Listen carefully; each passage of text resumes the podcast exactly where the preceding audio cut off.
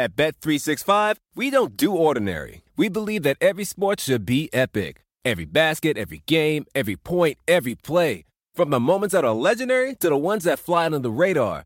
Whether it's a three-pointer at the buzzer to tie the game or a player that goes two for two at the foul line. Whatever the sport, whatever the moment. It's never ordinary at Bet three sixty-five. twenty-one plus only. Must be present in Virginia. If you or someone you know has a gambling problem and wants help, call one eight hundred gambler. Terms and conditions apply. Okay, here's how Miro works. See, it's amazing. What's everyone doing at David's desk?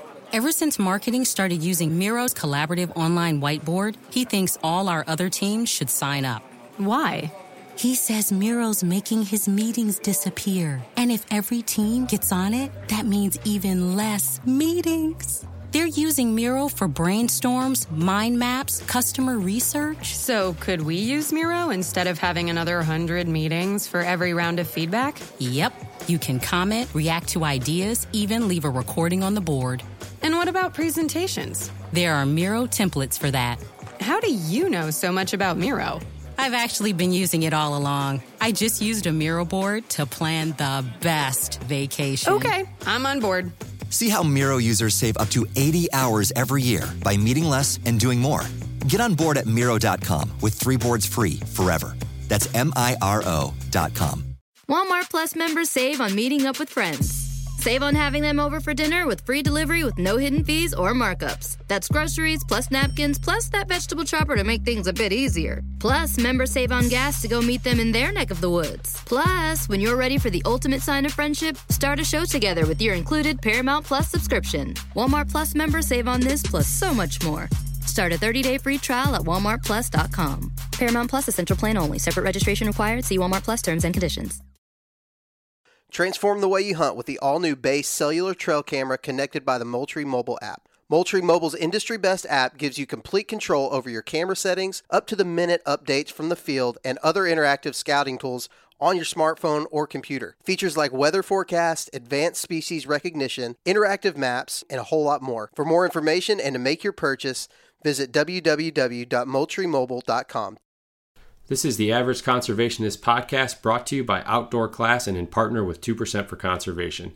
Outdoor Class is the new single source of premium outdoor education from trusted, knowledgeable experts. For hunters committed to improving their skills, Outdoor Class is the only subscription-based e-learning platform that provides unlimited access to video lessons from the world's most respected experts covering topics across a hunter's entire journey.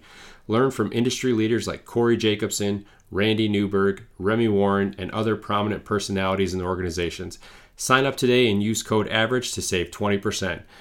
two percent for Conservation's mission is to create an alliance of businesses and individuals that ensure the future of hunting and angling by committing their time and dollars to fish and wildlife. one percent of your time plus one percent of your money equals two percent for Conservation. two percent helps businesses and people pair with conservation causes to support things that fit what they care about. Whether you're into fishing, hunting, or just getting outdoors, two percent can help you not only start giving back to wildlife, but get certified for it. Getting two percent certified means you've made the same commitment as popular brands like Sitka, Stone Glacier, and Seek Outside in giving at least one percent of your time and dollars back to wildlife. But it's not just for outdoor companies. Breweries, contractors, coffee roasters, and even piano repair companies have earned two percent certification and stand out as leaders in their communities for doing so. Businesses that are committed to conservation deserve your business when you shop. Learn more about two percent for Conservation at fish and wildlife dot org. That's fish and wildlife dot org.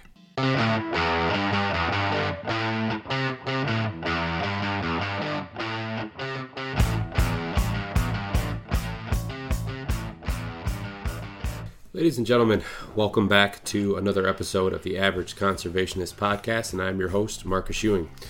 Today on the podcast, I am joined by Clint Salisbury, and Clint is the Regional Director for Rocky Mountain Elk Foundation here in Michigan. Um, I got to uh, first meet Clint uh, at the Total Archery Challenge uh, here in Michigan uh, back in uh, June, I guess it was, uh, and then we were able to finally, well... You'll hear in the episode, I tried to do some recording, had some technical difficulties on site there, uh, but we were able to to link back up uh, afterwards uh, and sit down and record an episode, which was awesome because the work, well, first off, a lot of people I don't think, you know, understand uh, or maybe just don't know. Um, you don't know what you don't know kind of thing. Um, you know, that Michigan has a very uh, strong elk population uh, in, in certain, uh, kind of a certain region of Michigan.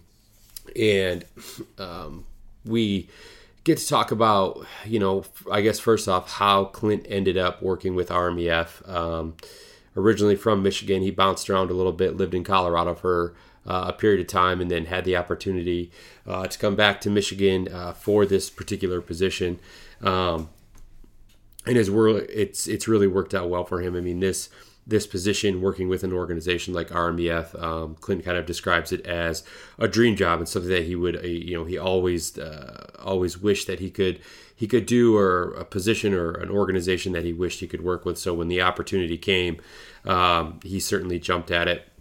So we get to talk um, really about all things elk as it pertains to Michigan, from uh, you know, the strength of the herd, uh, the likelihood that um, individuals here in Michigan are uh, to actually draw an elk tag, um, the work that the volunteers are doing here in Michigan, uh, as well as, you know, some of the projects that R M E F is working on, uh, you know, through the D N R uh, here in Michigan and everything like that, to to make sure that we can kind of continue to expand, um, you know, regions and, and habitat for elk, uh, and, and, you know, really kind of everything that goes along with that. I mean, they're, they're doing a tremendous job, and we get to talk about the, you know, just the, the overall uh, work that R M E F has been able to do here in Michigan over, you know, not only the short time that Clint's been in this position, but really since uh, the chapter began. So uh, really great episode, uh, ton of information, and um, hopefully Uh, really what it does is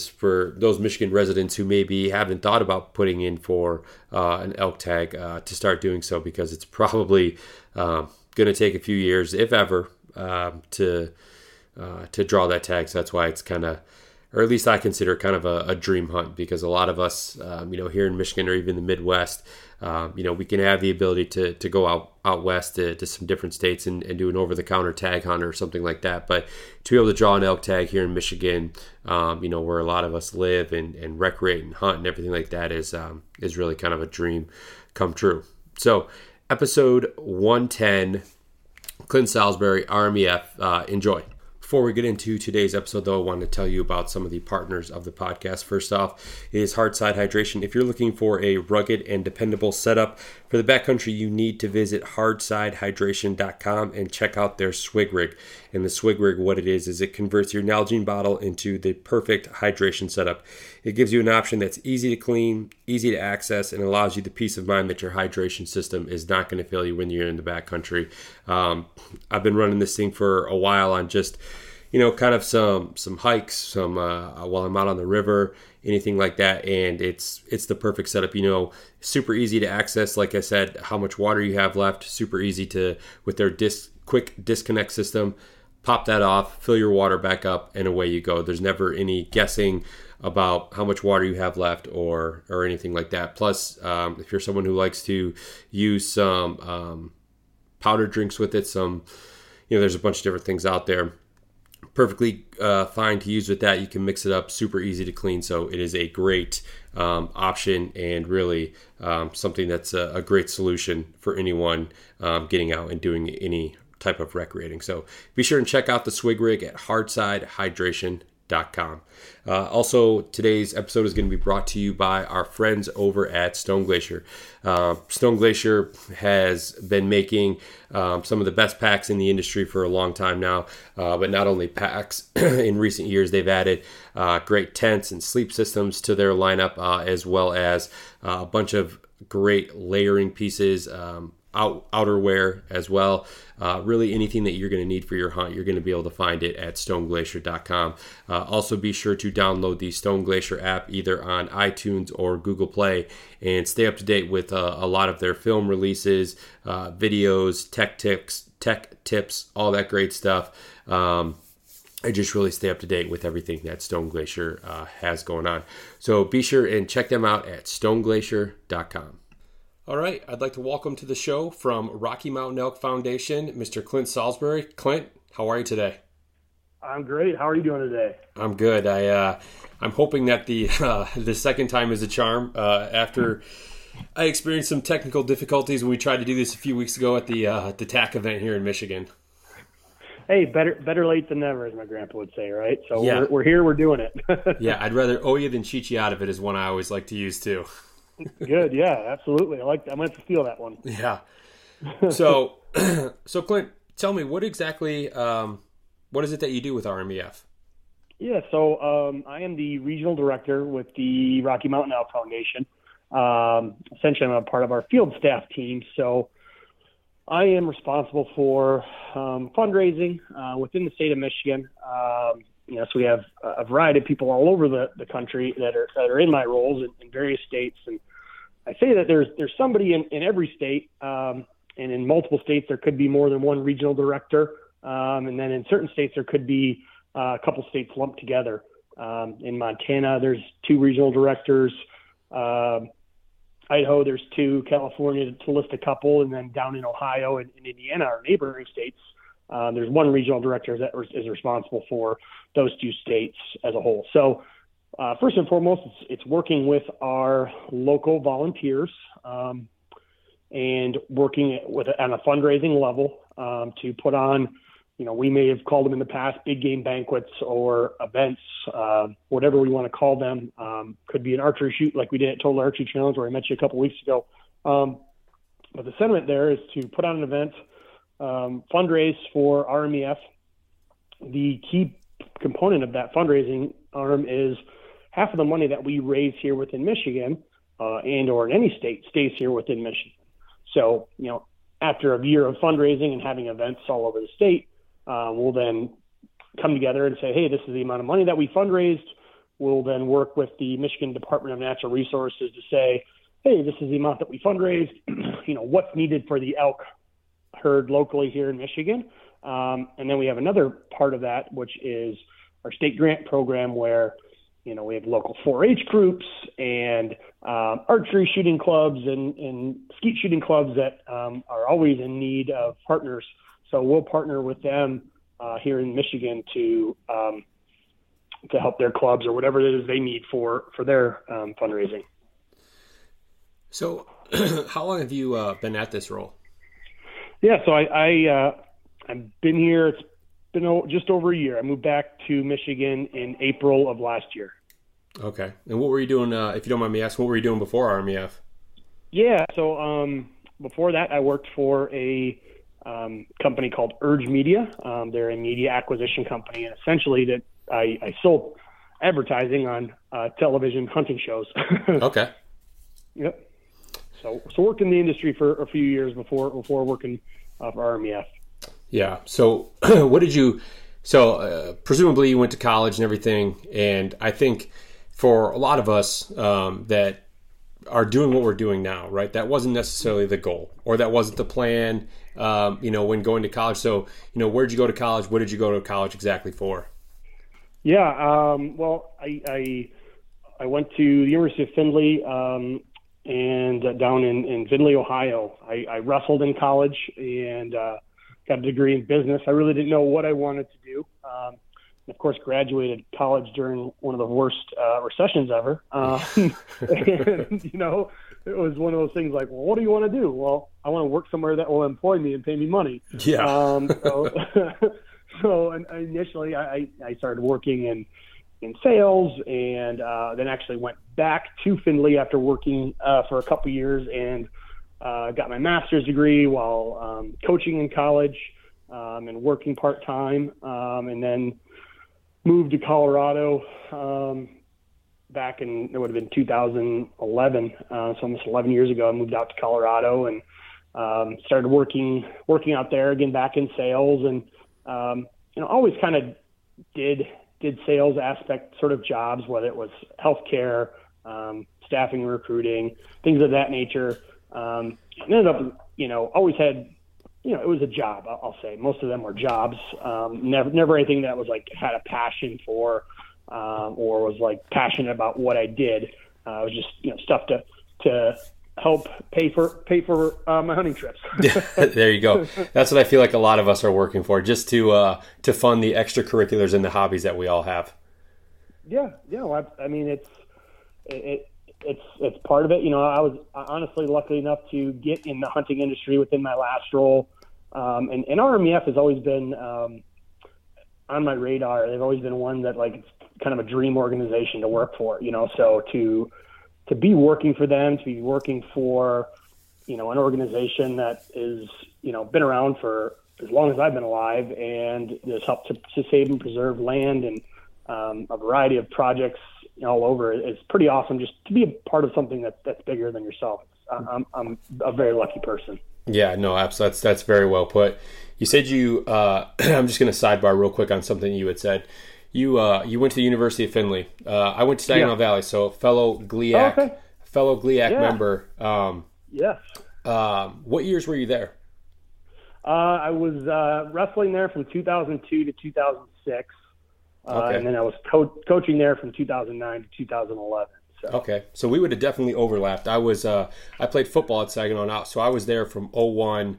Uh, I played oh one okay. to oh four. So yeah, we definitely would Got have it. had uh, some overlap. So it's always nice to meet uh, another um, fellow GLIAC athlete. That's for sure. Yeah, well, you guys probably you, you guys probably beat up on our football team pretty good, uh, I would guess. Um, They're now in a, in a new conference. Uh, I think it's the G M A C or something along those lines, and they're they're out of out of the GLIAC. I think they got tired of, of losing to you guys and uh, the Grand Valleys of the world, and, and uh, are, are are much happier in that conference. So we we actually didn't have enough. Um, there were not enough wrestling, schools with wrestling programs to kind of sustain a, a league championship or anything like that. So, well, I was wondering uh, we if never, you guys uh, yeah. like wrestled up, like wrestled D one. Like I know, like some oh Division two hockey schools. Yeah.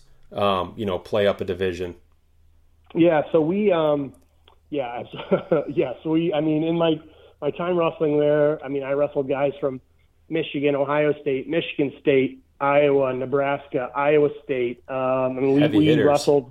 Oh yeah. I mean, so my, my coach, um, his kind of mantra is like, well, you know, it doesn't really matter what our record is, you know, you're going to wrestle the best guys, and, and the Midwest is, is a hotbed for, for football and for wrestling, quite honestly. Right. Um, so yeah, I mean, we, we wrestled all the best guys. I mean, I wrestled Division One national champions, and um, you know, I won't say that I beat any of any of national champions, but uh, I mean, I, I definitely held my own with with um, with with some competition here, and you know, we had the Michigan State Open, which is a, a staple that we always went to, and wrestled a lot of Big Ten uh, folks there, and so yeah, it was. Definitely a lot of the Division One uh, folks that we, we wrestled against. Yeah, I always yeah. Uh, I always find it interesting the parallels, uh, you know, in athletics at a higher level and hunting. And it, it may sound, you know, for, for some it may sound kind of silly, and and it's like, well, how how could you make those, you know, make that leap, make that comparison? But I think the especially maybe as it more pertains to like Western style hunting, because you know, whitetail hunting is, while it's fun, I mean, you got to get to the tree and get up in the tree, and you got to be patient and all that. But the drive um, that it takes to succeed at a high level in, you know, in college, and and that, that perseverance, that determination, I mean, those things translate a lot when you're in the woods, especially in the backcountry. You know, you're hiking in miles and, you know, hopefully coming out heavy, and, you know, it's uh it's amazing the life, the, excuse me, the life lessons that you learn um, through something like athletics, especially something like wrestling. That's just, you know, the the physical uh, demand and the physical toll that it, it puts on your body is just, it's insane. Yeah, I mean, um, r- wrestling's uh, a lot harder than than elk hunting uh, when, it comes, when it comes down to it. You know, uh, when I'm elk hunting, I can eat whatever I want, I can drink whenever I want. And in wrestling, I didn't get to do that. Um, you know, so yeah, I mean, I, there definitely is some similarities there, you know, um, yeah. okay. We want to, we want to get to that saddle. Um, we have to push and do that. I, you know, I would definitely agree that your whitetail hunting is, is more of a patience game than anything, right? If yeah. you're patient enough, um, stealthy enough and, and control your scent enough, then, then you're probably going to have some encounters when it comes to whitetail, right? Um, sort of thing versus, you know, elk hunting, there's, there's a little bit more check, chess involved. Um, a little bit more perseverance, absolutely. Um, and, uh, yeah, I mean, so, some days, you know, you're going to be, it's like, oh, why why did I even carry a, a bow today? Why did I carry a gun today? I didn't see anything. Yeah, you went bow hiking. Sign. Yeah, exactly. Um, I wish I wasn't carrying it because it was heavy. Um, you know, so yeah, there there definitely is a, you know, a correlation. And you know, a lot of my friends and people that I go hunting with were, you know, ex athletes and college teammates and things like that. You know, so yeah, when they come out now, albeit, you know, when I lived in Colorado, I lived in Colorado for ten years. They'd come out, and there's there's no substitute for elevation. You know, living in, yeah. here in Michigan at this low elevation. That's the truth. Um, But yeah, I mean, it definitely is, is is not a sit and wait game. It's okay. We have to move. We have to do things. We have to, you know. Um, my my college wrestling coach would say, um, and, and, and it kind of correlates. He would say, good wrestlers can adapt, you know, match to match, you know, or call it season to season. Great wrestlers can adapt within the match itself, right? So there's some correlation in there, like.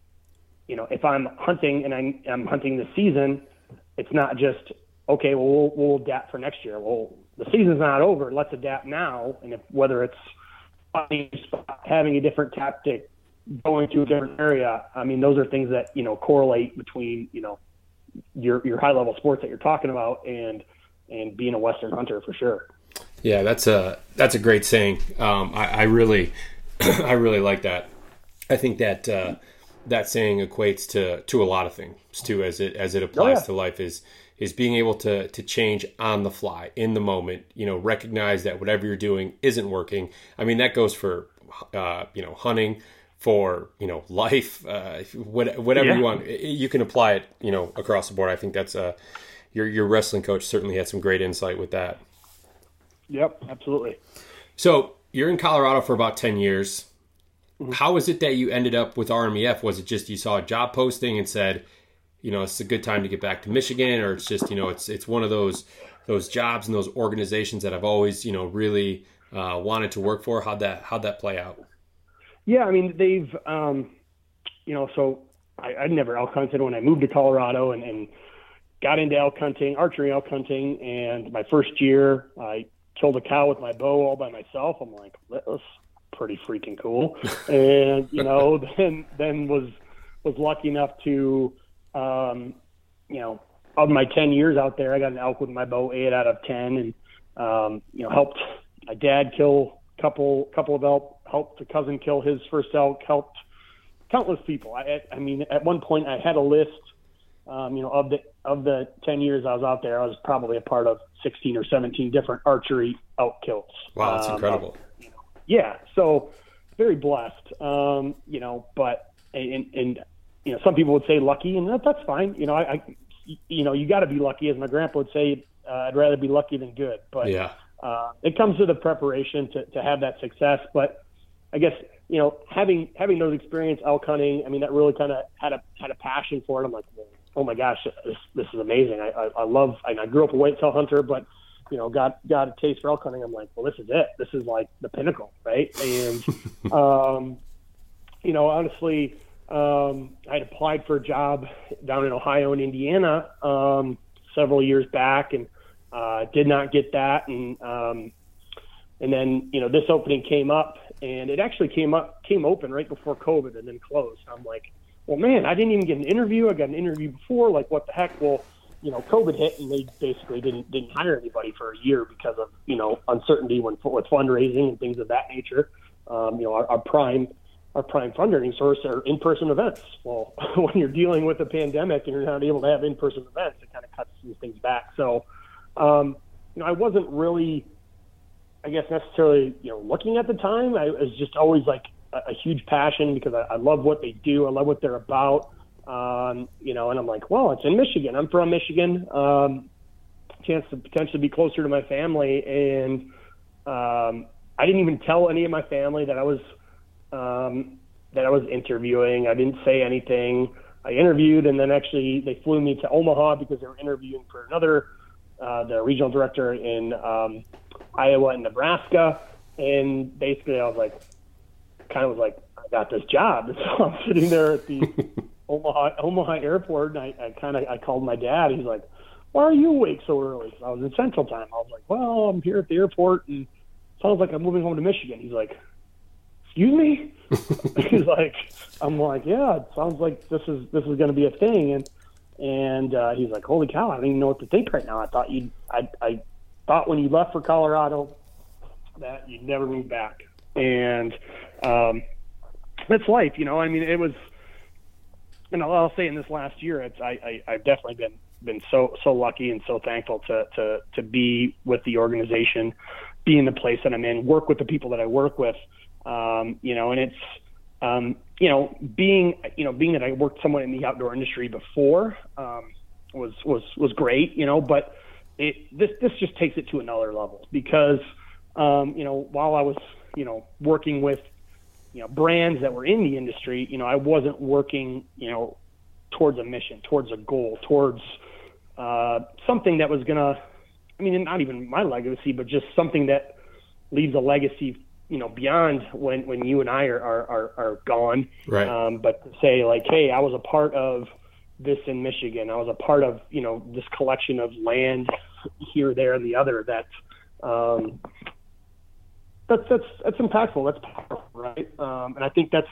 that's why R M E F has such a, you know, we have over twelve thousand volunteers across the country that, um, love being a part of it. And they, they love being a part of that mission as well. Right. Um, you know, Uh, we actually just had a, a call earlier today, and it was it was our C E O said, you know, wouldn't like Apple computers love to have twelve thousand free salespeople that sell what R M E F, you know, sells what Apple is about? Well, that's what we have with our volunteers. We have twelve thousand people that don't get paid. They're here because they're, they love being a part of something, and and just to to see the people here locally that, you know, hey, I've been volunteering for twenty-five years. I'm volunteering for thirty years. I'm like, holy cow. Like, you know, that's, that's unbelievable. And to, to see those people in, in the passion um, that they have for R M E F and, and what we do, and, and, and it, passion, passion is, is, can be really good. Um, and it can be, I almost equate it. And, and I don't mean this in a bad way, but sometimes I qu- equate it to church. People get really passionate about church. People get really passionate about R M E F, right? When things change or things go differently, because they're things that they love and that are near and dear to them. So, you know, me coming in as a new person, you know, and, and not knowing some past and changing and doing things differently, it's, it's sometimes just really good, you know? Right. So, um, you know, definitely am, am lucky to be a part of this. I, I think, you know, Michigan has the, the best volunteers in the country, and, and, um, you know, I'll, I'll say that just because I've, in the years, years time, the amount of time, the effort and energy that they put into, into R M E F, into their events, into fundraising is, is astounding. Yeah. So generally speaking, how is the elk herd doing in Michigan? Yeah, we, we were, I was actually a part of our, so there's a ten year plan with our elk management advisory team. So we got together with a variety of folks, um, and stakeholders all across the state. And it was a, a couple day, um, it was, it was spread out, but a couple day process. Um, our elk herd is, is in phenomenal shape. Um, we don't really have, there, there's not a need or desire for an increased number of animals. Um, and I think that, um, there, there's some, some various factors into why that might be, but our elk herd is healthy. Um, you know, it's, it's, uh, I think our number wise, we're right in the, the zone that they want to be, that nine hundred to twelve hundred some animals. Um, and so really, and, and it's the biggest thing for our herd here in Michigan is, uh, keeping them within the Pigeon River, and, and they don't, I don't know where the Pigeon River is, or, you know, what it is, certain lines or whatever, but, um, our elk herd is healthy, um, and, and, and prospering. So. Yeah, no, that's incredible. I mean, I was pretty fortunate where I grew up, um, you know, not far from that, that Pigeon River area uh, in northern lower Michigan there. And, I mean, I would see elk driving. I mean, I you know, I grew up in a pretty r- small rural community. I think we talked about this a couple weeks ago. But, I, I you know, I, I was fortunate that I would see elk um, driving to school in the morning sometimes. I mean, I even had a day where I was uh, hunting on uh, a private farm. Uh, this is whitetail hunting. I mean, I was, mm-hmm. gosh, probably mid-twenties, early twenties, I would say. And it was, I'd never been to this spot before. Essentially, um, my dad and my uncle had gotten permission on this farm and had set up a tree stand for me. And it was right on this, you know, looking um, over this big, um, you know, uh, field. I was on a field yeah. edge, and I can see some deer probably like one hundred yards uh, down to my right, uh, right on the field edge, you know, just come out of the woods, you know, kind of at that the golden hour, that time frame. And, you know, of course, I'm just watching them, watching them, hoping that they're going to, you know, start working their way down towards me. And then all of a sudden I hear this noise kind of over my left shoulder. Uh, and I'm like, God, what? It was just extremely loud. I'm like, what the hell is that? I turn around, there's like two bull elk and two cows sitting out there, probably sixty-five yards away, kind of at my like eight o'clock, or I would say, or so. But I'm like, at the time I was kind of mad. I'm like, because I'm thinking like, well, now no deer are going to work down here if these elk are here. But then in hindsight, you know, you know, years later, looking back on it, it's like, that was one of the coolest things I've ever experienced hunting here in Michigan. Oh my gosh. Yeah. There, there's a, I mean, think of the amount of people that, that hear that story that are like jealous of you, right? They're oh like, yeah. Oh, I would, I would love to see that. Or that that's their response. Like, oh my gosh, that's so great. And, and, and I was all pissed I off mean, in the moment. Right. In the moment you're like, man, now, now there's not any deer. And it's like, who cares, right? Yeah. Like you're you're witnessing something that's, you know, pretty cool. Um, that you know, I mean, I don't. I, how do you even put a number? ninety, ninety-nine percent of people here, ninety-five percent of hunters in Michigan will never experience something like that. You know, that's that's just a wild guess in terms of percentage. But I mean, yeah, definitely a, a, a once in a lifetime cool experience that, you know, a lot of people would would would kill to to, to see. Yeah. No. Absolutely. So. You know, typically Michigan, you know, when, when you talk to anyone in, in terms of elk hunting, you know, everyone thinks about the West and, you know, Colorado and Montana and Wyoming and, and Utah and um, Idaho and, and places like that, New Mexico. Can you give a little bit of a history about the, the elk herd in Michigan? I mean, is it something that's been around for a long time? Um, you know, were numbers at a point one time, um, you know, like all elk, you know, that needed, you know, needed saving and needed restoration and, you know, where the R M E F steps in and other organizations steps in to help bring this back? Yeah, I mean, it's, um, you know, just, just like anything else, you know, there's been a roller coaster in terms of our, our elk herd. Um, you know, our, gosh, uh, I think our, our native herds disappeared back in, you know, eighteen hundreds. Um, and then there was a reintroduction back, uh, gosh, it was, it was nineteen eighteen. So we just had over our hundred-year celebration a couple years back uh, as far, as far as that reintroduction of, of elk, um, you know, and then it it blossomed. Uh, I mean, I, I know in the, in the, I think it was in the sixties, um, you know, things in terms of number of elk were up in fifteen hundred numbers. Um, and then we, we definitely had some issues with um, some poaching Uh, in that time, you know, in the sixties, where numbers dr- dramatically, you know, kind of fell off, right? Um, and ba- basically in like the mid seventies, they were, you know, only about two hundred elk. Oh, wow. Um, so yeah, I mean, it basically went from fifteen hundred down to two hundred.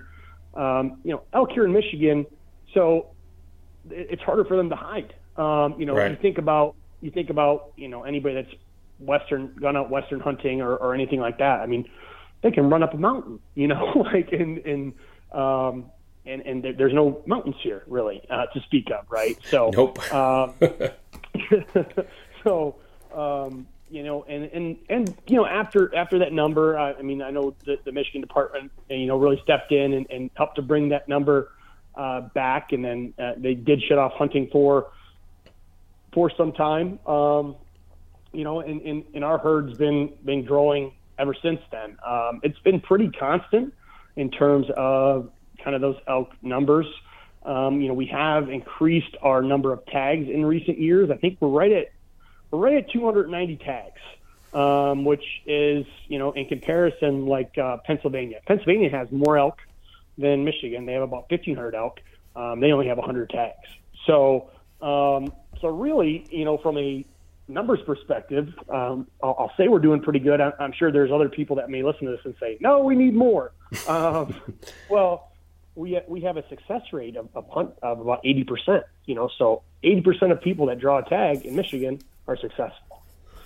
So, um, you know, those numbers are, are great. You know, people wait all that time, you know, it's a true, true lottery system, right? You know, so, uh, or wait, I should say wait, it's a weighted lottery system, you know, so, for each year that you put in, you get another name in a hat, and whether you have, you know, your name in there once or whether you have your name in there twenty-five times. Um, you know, they're only pulling X number of, of drawings. So, um, you know, at the end of the day, our herd is, is healthy. You know, we have some good opportunities in terms of hunting here locally, um, you know, and for those who don't draw, I mean, there are other states that have over-the-counter tags that you can go hunt, you know. So um, I would say if, if you're here waiting for Michigan to be introduced to elk hunting, don't. Uh, don't, don't hold your breath. Yeah, don't hold your breath. You know, there there are other opportunities. You know, you can – and some of it is, is, is you know, nega- na- navigating other states is, is difficult. You know, it's almost like looking at the ocean and say, where do I go fish? Right. Right? Um, which state do I go to? What do I do? But – Um, you know, looking at other options outside the state of Michigan are, are, are options that are available to anybody um, if they draw tags or they go to over-the-counter areas. But but our elk herd, you know, from, you know, being here over one hundred four years, has definitely had a roller coaster um, of, of, you know, numbers. You know, like I said, we're, we're probably in that nine hundred to twelve hundred range today. Um, and, and people that are drawing tags are having great success. So, Um, you know, I'm sure that twenty percent may say otherwise that are unsuccessful, um, but, but I'm sure that they have experiences. Um, you know, last year we had two Michigan volunteers that both drew tags. One was a bull tag and one was a cow tag. Uh, both were successful in, in their efforts um, without guides. Um, they basically had other volunteers that went and helped them and said, hey, you don't need to get a guide. Come with me. I'll help you get them. And they were both, both successful. So, um, the opportunities are definitely there if you do draw. Um, and shoot, if you do draw, I, I could probably get you in touch with some Army volunteers that would love to just go out there and be a part of it. Because, you know, I, I talked about some of the successes that I, I've had hunting myself, but I get just as excited when, you know, my my cousin killed first elk he ever saw was a six by six he shot with his bow. And, uh, you know, so I, I was jacked up for him and, and, you know, was there when my dad shot his, you know, first bull with a bow, and brother-in-law, and I get just as excited, you know. So I think we have a lot of volunteers that are like that as well, that they just love being there and, and being in the elk and, and being in that area. Yeah, because that's, uh, for, you know, for for Michigan speaking, um, I mean that that's a once in a lifetime hunt, right? So yeah, to yeah. to be alongside that or or aid in any way, and watching essentially that. that dream hunt for, you know, most Michigan residents, you know, kind of come to fruition. I mean, that's, that's powerful stuff, man, to, to see, yeah. you know, I don't care, you know, like uh, how many of these, these, uh, you know, hunters have, you know, had success in, in Western states, let's say, but to do it in Michigan, you know, where they live, where they volunteer, um, to see that, to see that through, I mean, that's, that's a cool thing. I mean, that's, that's a bucket list thing for, you know, a lot of people. And I think, or I'm, I'm going to speculate a bit here, but, you know, a, a Michigan resident who's, you know, maybe killed a handful of elk over his, his lifetime uh, in other Western states, but kills one in Michigan. I got to believe that that one in Michigan means a whole heck of a lot more than, than those ones out of state. Oh yeah. I mean, ab- absolutely. It's, it's the, it's the exclusivity, right? Uh, it's, you know, for one, you have to be a Michigan resident, right? You know, yep. So, you know, someone that, you know, let's just say they lived in Wyoming their whole life. They're like, oh, I've killed fifteen elk. Well, unless you move here to Michigan, you're not going to kill a Michigan elk, right? Yeah. You know? Yep. Um, you know, so, and, and, you know, it's not something that we grew up doing every year. You know what I mean? It was, you know, uh, you know, I would say obviously November fifteenth is a sacred day in most of our hearts when it comes to yeah, um, absolutely. deer hunting here in Michigan, right? Um, and whether you, uh, miss the morning. I, I know I would usually miss the first four hours of school and then go back so I could go to wrestling practice. Um, oh, they'd cancel you know, school but, for us on opening day. uh, I wish they would have done that for us, but uh, you know, I, I, she, I did it when I was in college. I would drive up and hunt in the morning and then go back so I could go to college wrestling practice. Yeah. Uh, you know, but, but yeah, I mean, there, there's that, that stigma of, yeah, that it's Michigan and that it's, um, you know, call it homegrown and, um, in your own state definitely has, you know, an added value regardless of the size, right? If, if, if it's a, you know, small bull, huge bull, cow, you know, for that matter. I mean, for those who haven't, um, eaten elk, um, I, I'll put it to the Pepsi challenge with, with, with any animal. Absolutely. Um, I mean, it's, um, the taste. Um, and actually, I had dinner with my parents the other night, and uh, you know, my dad was kind of complaining. He's like, "Oh, that big bull that you shot last year wasn't as good." I was like, "Okay, well, I guess I'll just stick to shooting small ones if I can," you know. And, and you know, we, we joked about it, but uh, I mean, it was still phenomenal, right? It's the the how tender and, and just the, the flavor of those animals. Um, I mean, I, if, if no one's had elk, uh, I would suggest getting some um, if you can get your hands on it. I know I'm pretty stingy about mine, uh, yeah. so so just because it is so good, you know. But uh, yeah, I mean, it's just it's definitely something, you know. Michigan elk is, is, is near and dear to I think everybody's heart. Yeah, and what a good problem to have. Oh, this bull doesn't taste as good as your last bull. Like, come on. Yeah. It's like, oh, I'm like, come on, Dad. Those are some first world problems. Yeah, right. So what are uh, some projects, I guess, maybe both past and present, um, that you can speak about that, that R M E F is is taking part in or partnering in um, here in Michigan? Yeah, to kind of to, to I talked a little bit earlier about, um, you know, our The, the money that we raise stays here within Michigan. So um, that would be our PAC money, our Project Advisory Committee dollars that go to the state here. So um, of that fifty percent, seventy-five percent of that is going towards the elk herd. With that percentage uh, project, uh, actually the, the money that we raised last year, and, and again, I've only been in the role for a year, um, is They're they're doing a clear cutting operation that, that's going to be up in the Pigeon River. So it's it's about a three year project of, of doing some clear cutting to try to restore some native um, natural grasslands back to that area. Um, you know, so it's just kind of taking you know some some upgrowth of, of trees and, and clear cutting sometimes gets gets a bad name or a negative name, but um, you know whether it's clear cutting or, or fire or whatever it is, um, those create room for new growth, which is stuff that, you know, elk love to graze on um, and be a part of. And, and, and they love big open areas, you know, whether it's during the, the rut, you know, to keep an eye on their, their harem of cows and, and, and graze in. Um, but th- that's one project that the money that we raised last year is going towards. Um, there was another long-term uh, Aspen project that was kind of been put on the back burner that we work with the, the uh, M S U with. Um, I'm not one hundred percent sure on some of that. I just know they they asked me for continuance recently, uh, but a big um, elk aspen uh, project that, that's happening up there.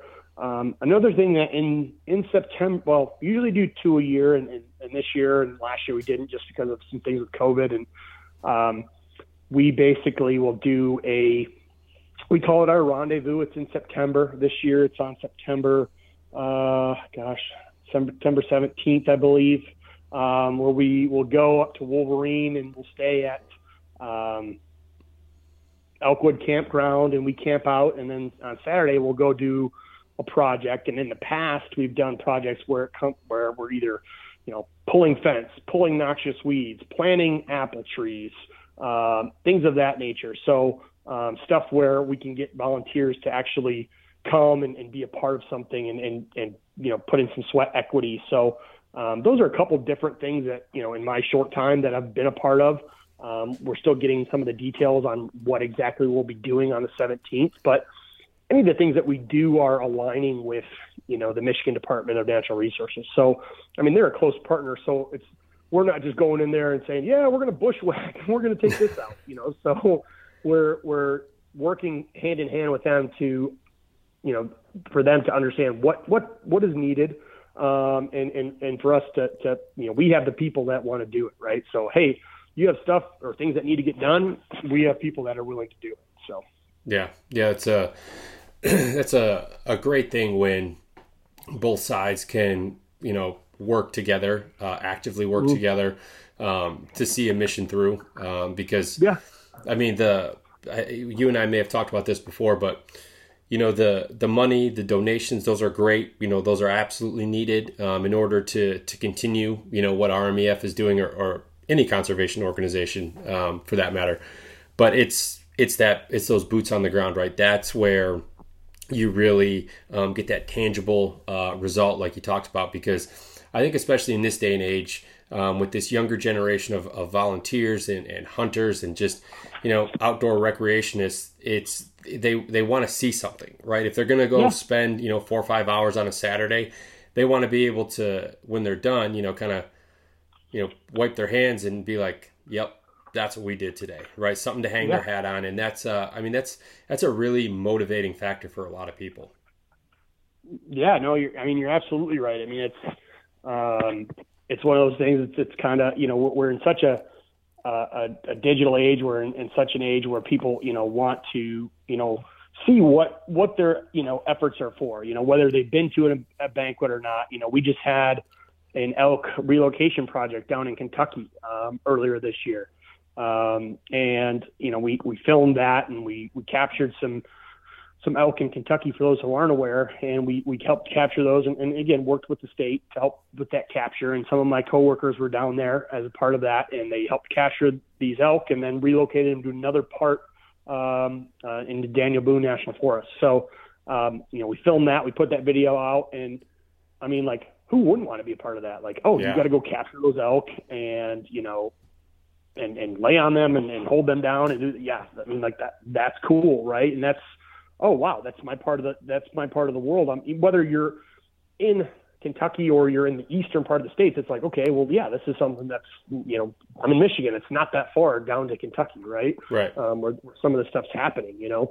Um, so that sort of stuff really, you know, when, when we do that sort of stuff, people want to become more engaged. They want to be part of that when they see those things, you know. Um, it's one thing to say, like, we're doing a, a clear cut project. You know, that's probably not that that appealing of a, of a, of a project to say, hey, we're doing this. But, you know, they're probably not going to – I don't think they're going to come film about that, you know what I mean, like yeah. they did on, on the elk capture. But but it's all a part of it, right? It's it's there were there were a lot of projects – that led up to elk capture, right? To that, that kind of that big, big sort of project, right? Um, you know, and whether, it, whether it's an on the ground project, a land acquisition, whatever it is, um, these are all factors that, you know, help to keep, um, you know, any, any local elk herd happy, healthy, um, you know, and, and here for future generations.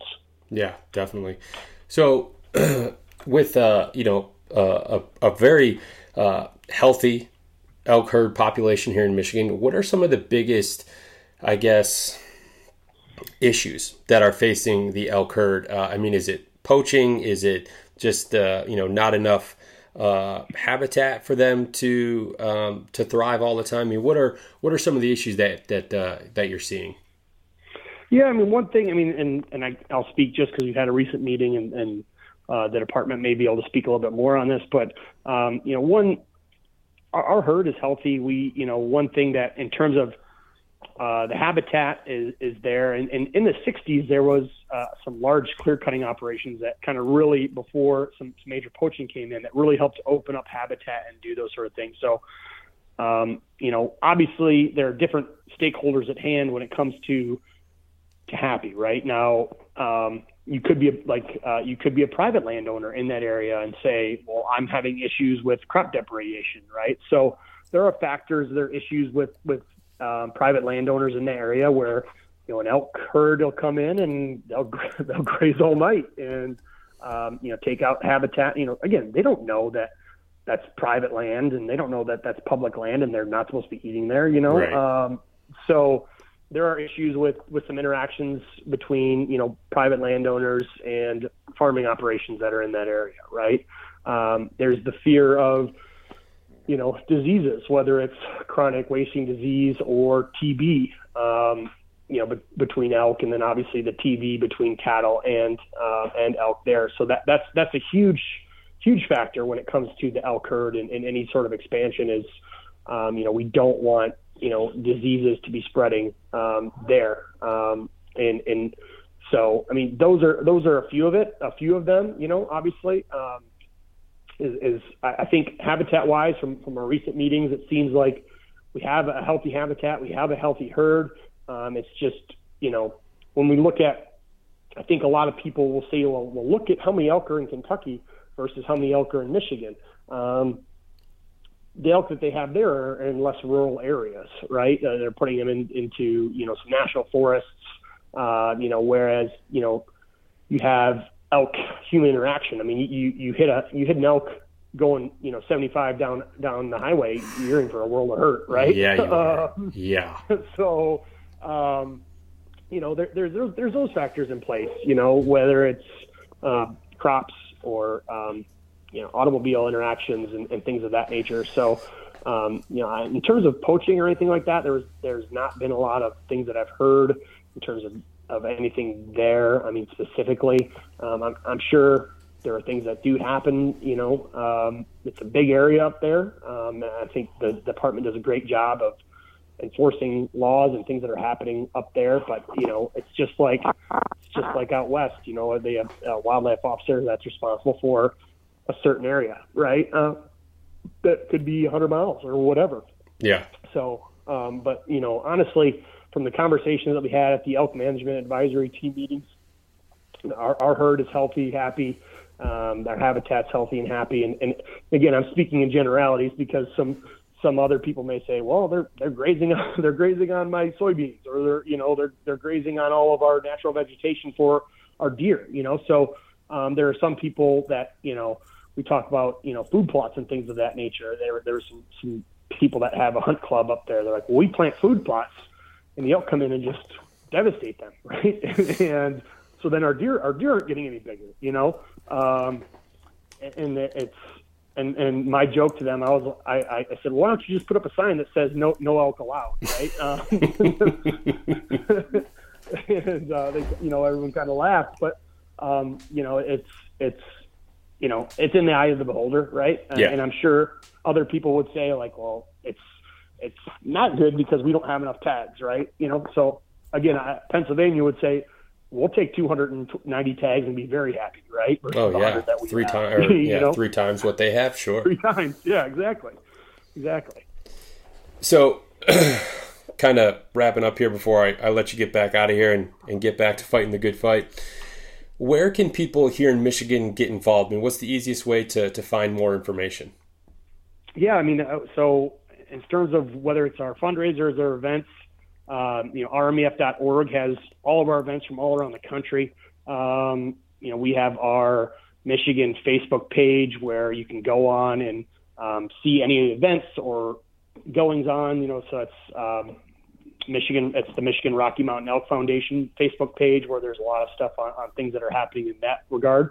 Um, they can email myself, uh, and it's c salisbury at r m e f dot org if they have questions or want to get in contact me, and they can also come to our to our page and have my contact information there. But I mean, anything that people are wanting to do, whether it's on the grounds, whether it's helping with local fundraising and events, um, I, I had people that we had a video that came out last year um, where we were doing some wire pulling um, out west in Idaho, and um, they're they're wanting to get involved and drive to Idaho. And I'm like, more power to you, you know, yeah, that's, absolutely. That's great. Um, they're, and you know, like, well, you, you know, you should, you should coordinate a trip, Clint. And I was like, I don't have the time to coordinate, you know, a volunteer trip, you know, unfortunately, um, you know, I have things and, and, and work to do back here. Um, but I can give you the, the name of the regional director out there, and, you know, they're always looking for people to come out. If you want to go create accommodations, go for it, you know? So, and that just, you know, that goes to the passion of the people that, that that are, are, are wanting to be a part of, of R M E F and wanting to be a part of us. It's, it's, you know, it's not just here within Michigan, it's, it's it's all over the country. Yeah, and that's one of the things that that I've always kind of said, and it's kind of one of the reasons behind me starting The Average Conservationist, is because all of these, you know, these, you know, amazing conservation organizations out there, I mean, they're all made up of just, you know, regular dudes, right? Regular guys, yeah. Regular gals that just have a passion for something that, you know, see the bigger picture, want to be part of something bigger than them, and they give their time and their money and, you know, don't ask for anything in return. And I think that that's, right. uh, it just speaks volumes to the characters, uh, to the character of, of those individuals that, um, you know, that want to come out and be a part of, you know, R M E F or, or anything else for that matter. Yeah. I mean, and any conservation group, you know, we, we have a, a volunteer that, that's been volunteering for, for a long time, and he owns some property, and he had some, some people that were duck hunting, and they came up, they're like, hey, can we duck hunt, hunt your land? And his question to them, he goes, are you a part of any conservation groups? And they said no. And he said, well, now you, you can't hunt. And I was like, those kids had their cell phones. They should have been getting a getting a D U or getting a, a Whitetails or getting an R M E F membership like immediately, and he would have yeah. let them go. You know what I mean?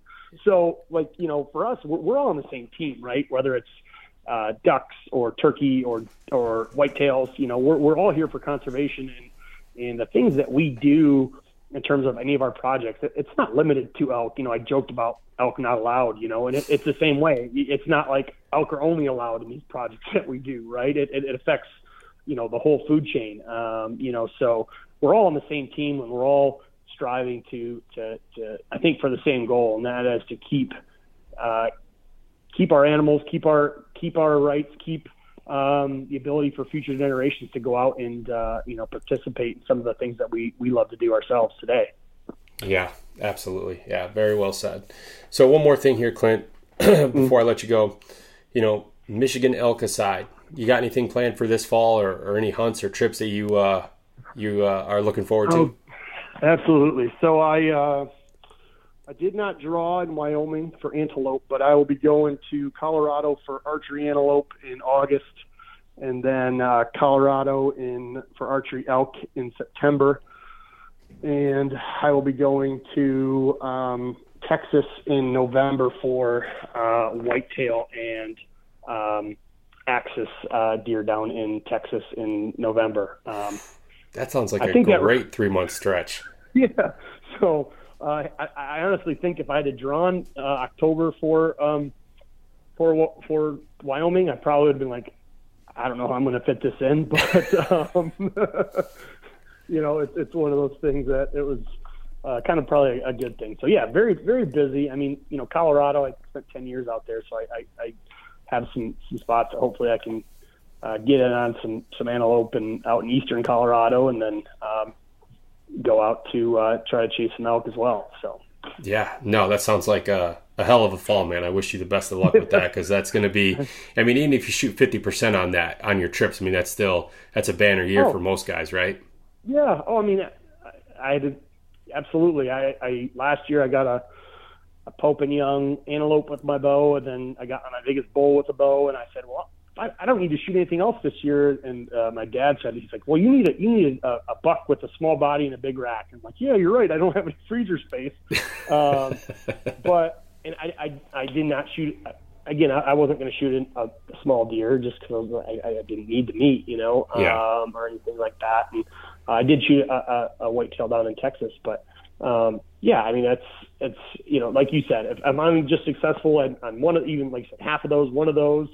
Um, it, it's a great year, and, and it's not always about the success, right? I mean, having the having the experiences, um, you know, some of the stories, just being able to share the stories and experiences with, you know, people where you know had a mountain lion at seven yards, and uh, you know had, you know, a bull last year that I shot that had forty cows in there, and um, you know, those experiences, and, and you know, years ago I was there with. Uh, A young young kid. He was about ten years old and was putting face paint on him that evening. And then we, we walked up and I shot a cow there with him. I mean, those experiences and those stories that, um, you know, I've had and friends have had together. I mean, those are ones that you'll talk about, um, you know, for years and years and years. So success or no success, it's the experience that you get to have and, the, and those memories and, and having to put something on the wall, you know, later or in the freezer later. That's just the, the icing on the cake.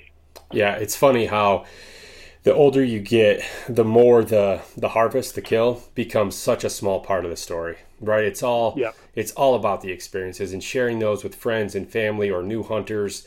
Uh, I mean, yeah, that's it, it's funny how as you get older, uh, the priorities certainly shift and change uh, as far as what you consider a successful hunt. Yeah, no, you're you're absolutely right. Yeah. All right, Clint. Well, thank you again for the time today. I'm glad we were able to make this happen, and uh, look forward to uh, seeing you at some banquets or some uh, volunteer uh, events, and uh, talking again in the future. Yeah, thanks so much for your time. I really appreciate it. All right, take care, Clint. All right, bye. Bye. All right. Well, big shout out to Clint uh, for taking some time to sit down with me on the podcast this week. Uh, I would also like to thank the partners of the podcast, Stone Glacier, Hardside Hydration, Go Hunt, Wild Rivers Coffee, Outdoor Class, and of course, two percent for Conservation. Uh, please be sure to go out and support the brands that support this podcast and help make it possible as well. Uh, and if you're interested in learning more about two percent for Conservation, you can visit their website, fish and wildlife dot org. And over there, you're going to see all the certified brands that have committed to conservation that you should support when you shop. I also encourage you guys to give two percent a follow on social media, where it's going to be only positive conservation-driven content that lands in your feed.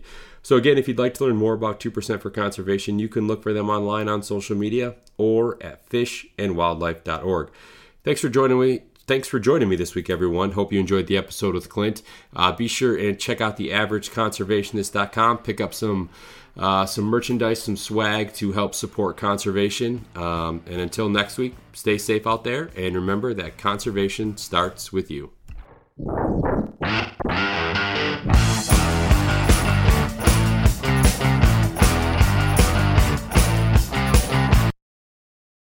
At Hyland, we're all about celebrating little wins and little ways to innovate digital processes. There's no customer pain point too small for us to help with. Maybe that's why more than half of the Fortune one hundred looks to Hyland to connect their content and data, improve processes, and turn little efficiencies into big wins for their customers and clients. Hyland, intelligent content solutions for innovators everywhere at hyland dot com.